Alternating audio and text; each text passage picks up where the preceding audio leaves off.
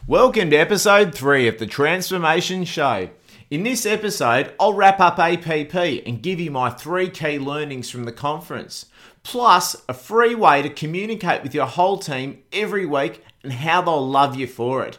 Plus, new social media guidelines from AHPRA and what that means for you and your pharmacy. So much to do, let's get started. Welcome to the Transformation Show, where successful pharmacy owners and technology partners help you to build a better 21st century pharmacy by embracing technology.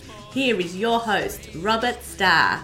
So APP 2014, well, what a great three days it was. I bumped into so many motivated pharmacy owners, and it was so great to meet some listeners to our podcast show. I'm only up to episode three, but the feedback was fantastic. Keep that coming. I'd love to hear more from you all. Please post on my blog site, um, or by social media, or by email, whichever way. I'm very findable, so uh, please get in touch if you can.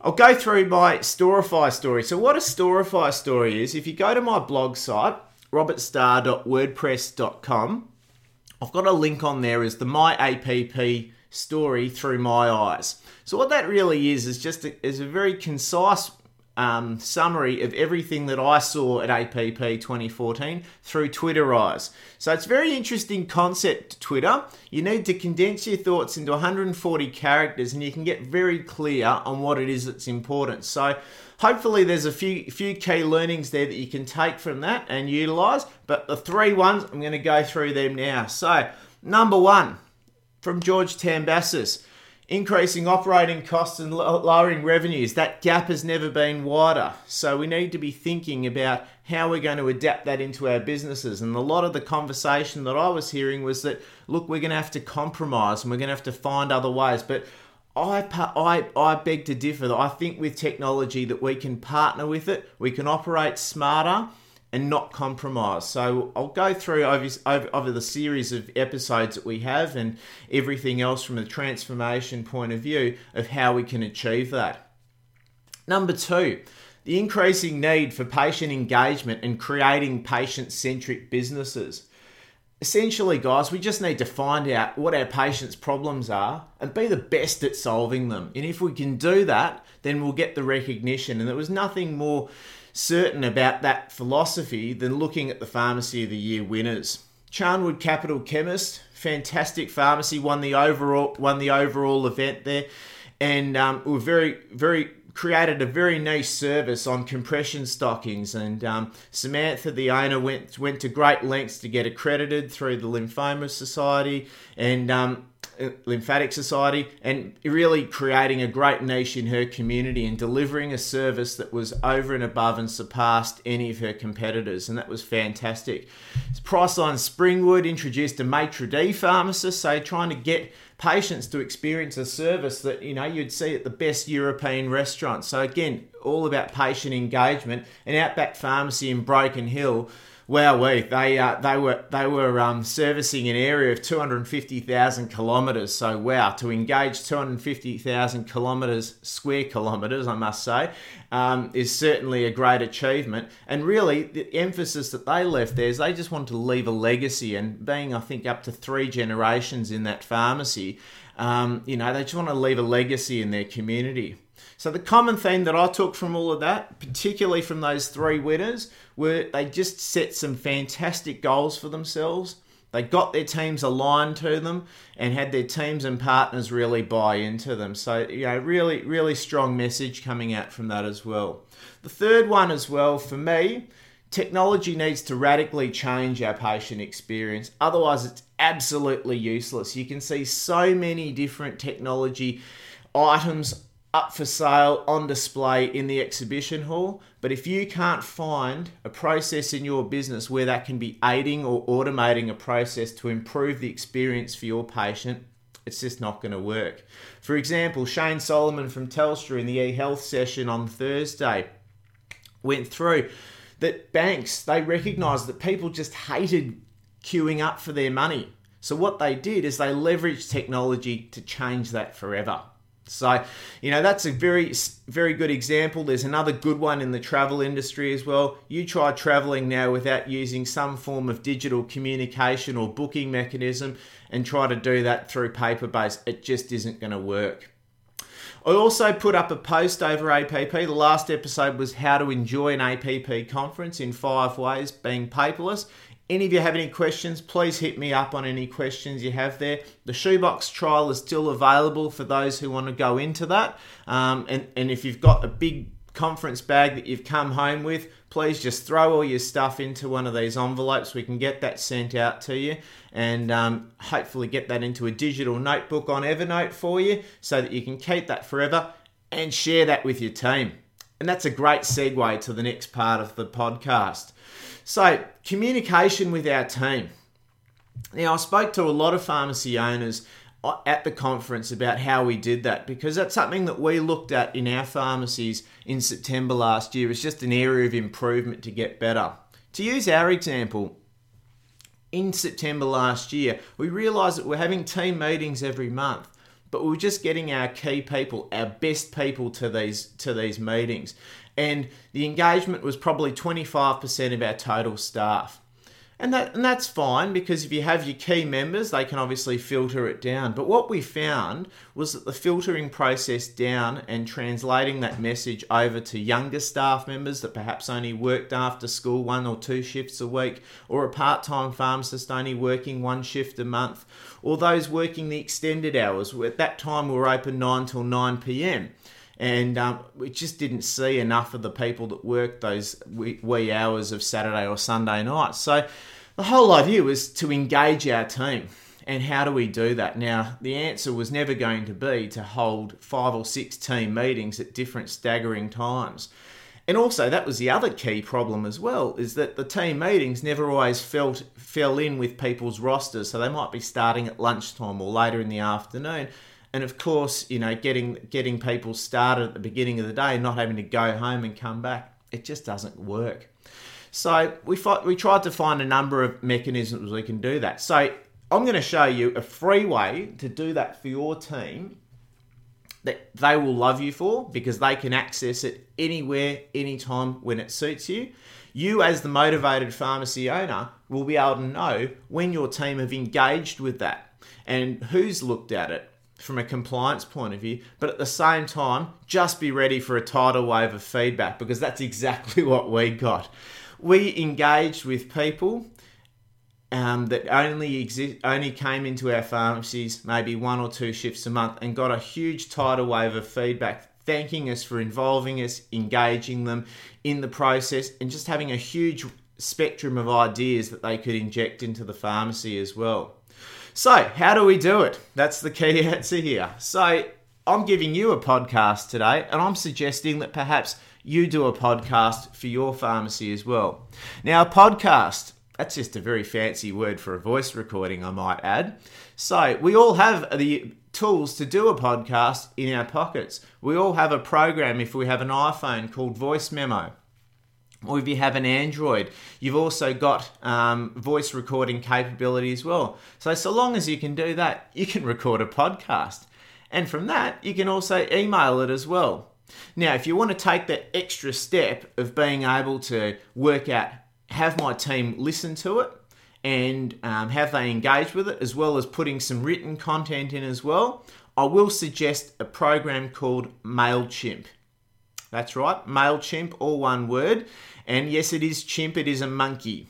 So you will see a big monkey on the front page of MailChimp. The program is free.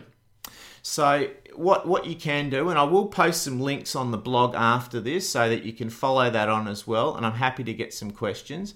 What you can do is that you can record it on your phone and if you choose, you could just send it straight to your whole team as well. You might say, look, I don't need to know if my team's listening to it. I just need to give it to them, and that's fine. So if you have an email distribution list of your whole team, just record it on your phone, send it straight out to them, and you'll be done within five to 10 minutes, depending on the length of your message that you want to get out there as well.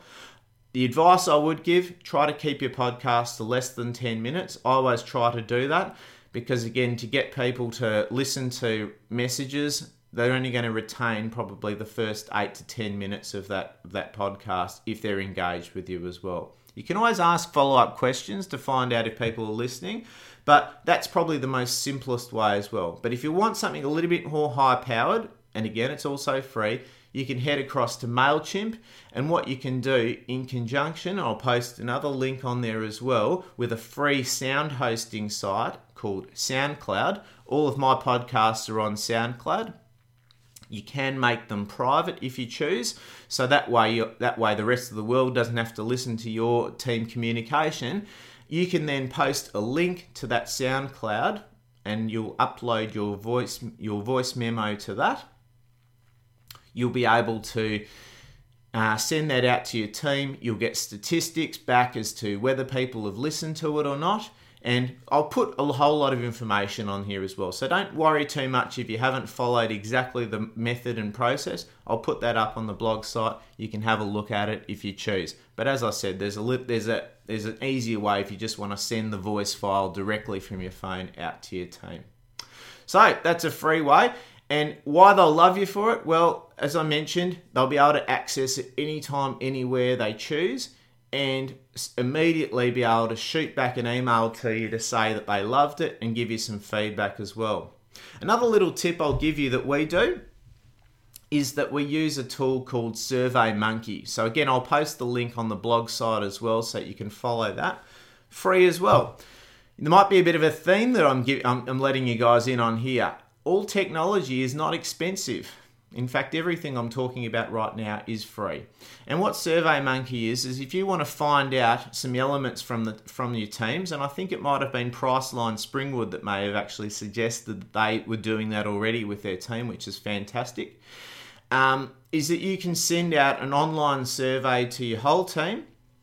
They can answer it on their smartphones. They don't even have to log in on a computer if they choose and then you can get uh, a collective or aggregated results that you can then look at and compare everyone's responses to try and get um, an appreciation for a particular issue that you might have. So it could even be, you know, were the voice recordings worthwhile? Did you get anything out of it? Would you suggest anything that you'd like to have included in the next one? And and that's how we've done it. We've improved it as we've gone. We've been doing. We're up to about our thirtieth episode. Um, I did go gangbusters initially and pulled back to you know fortnightly podcasts that we're looking at doing now but it's just a good way of engaging. And by no means does that replace one to one team meetings, not at all. But it just complements it and gets a consistent message. Every pharmacy team member would prefer to hear from the pharmacy owner than anyone else because they know that it's come from the top and it shows great leadership as well. So that's a really good tip I can pass on to you. Hope you get some very good value from that as well. I'm also going to just spend a little bit of time talking about the new AHPRA social media guidelines as well and what that means for you and your pharmacies. So AHPRA brought out some guidelines. I'll post the link on the on the blog site as well so you can have a good read with it as well. But essentially, just in a nutshell, so you can appreciate social media, There've been guidelines around advertising, so we all know that we can't ask our patients or they can't give us testimonials that we throw on our website. As health professionals, it's deemed unethical, and we could be unsoliciting the wrong responses and giving people um, swayed um, reactions and feedback to try to garner more business for ourselves. So they don't allow us to do it, doctors or any AHPRA registered health practitioner. So, the new social media guidelines, which were released earlier this week, um, dictate that even if a patient posts a, po- a positive review regarding us on our f- Facebook pages or on their own, we need to, once we're aware of them, take all the necessary steps to have these removed. It's very illogical in my point of view. We're then really needing to ask ourselves as health practitioners to go to our patients after they've had a great experience with us and they're raving about us to tell them, please take it down or I'll get up to a $5,000 fine. There is a there is a petition online at the moment for um, for AHPRA professionals that can petition against these rules because it really is not paying um, enough substance and recognition to the place that social media has in our communities. And in my view, it's really giving our patients a negative slap on the back after they've had a great experience from us. Um, and you know, non-AHPRA regulated health practitioners won't be bound by the same issues, so they'll continue to do that. But we need to think about what that means for us. Now, what that also means is how do we find out about it? Well, it's not properly defined, and we're hoping to get a better definition down the track. But what it is is that once we're aware of them, so if they post to your Facebook pages or posting to your Facebook site personally or your Twitter handle or LinkedIn or anything like that, once you're aware of it, you need to ask them to take it down. However, we don't always know when someone's put something out there about us. It might be in a non um, one of the non-mainstream social media. It might be a word of mouth um, site. And how do we keep track of that? Well, there is a free way to do it. Google, as we know, connects the world of information with people and makes it useful. They also create some amazing free tools that you can do. And one would argue you might want to do this anyway just to find out what Google knows about you because really we are all what Google say that we are. So I'll post on the blog site as well. There's a Google alert function that you can set up. You can put in keywords regarding yourself and your businesses. And anytime that it comes up in a Google alert, you'll get notified so that you can obviously take action there as well it's all a very negative process for us to try and remove positive feedback about us. I don't like it. I hope it goes away. I hope the petition's successful because I do believe that um, social media does play a bigger role in health moving forward as we become a more socially connected society. So, guys, I've got off my soapbox. I'm not going to talk about that anymore. I hope you all have a great week and I look forward to speaking to you very soon.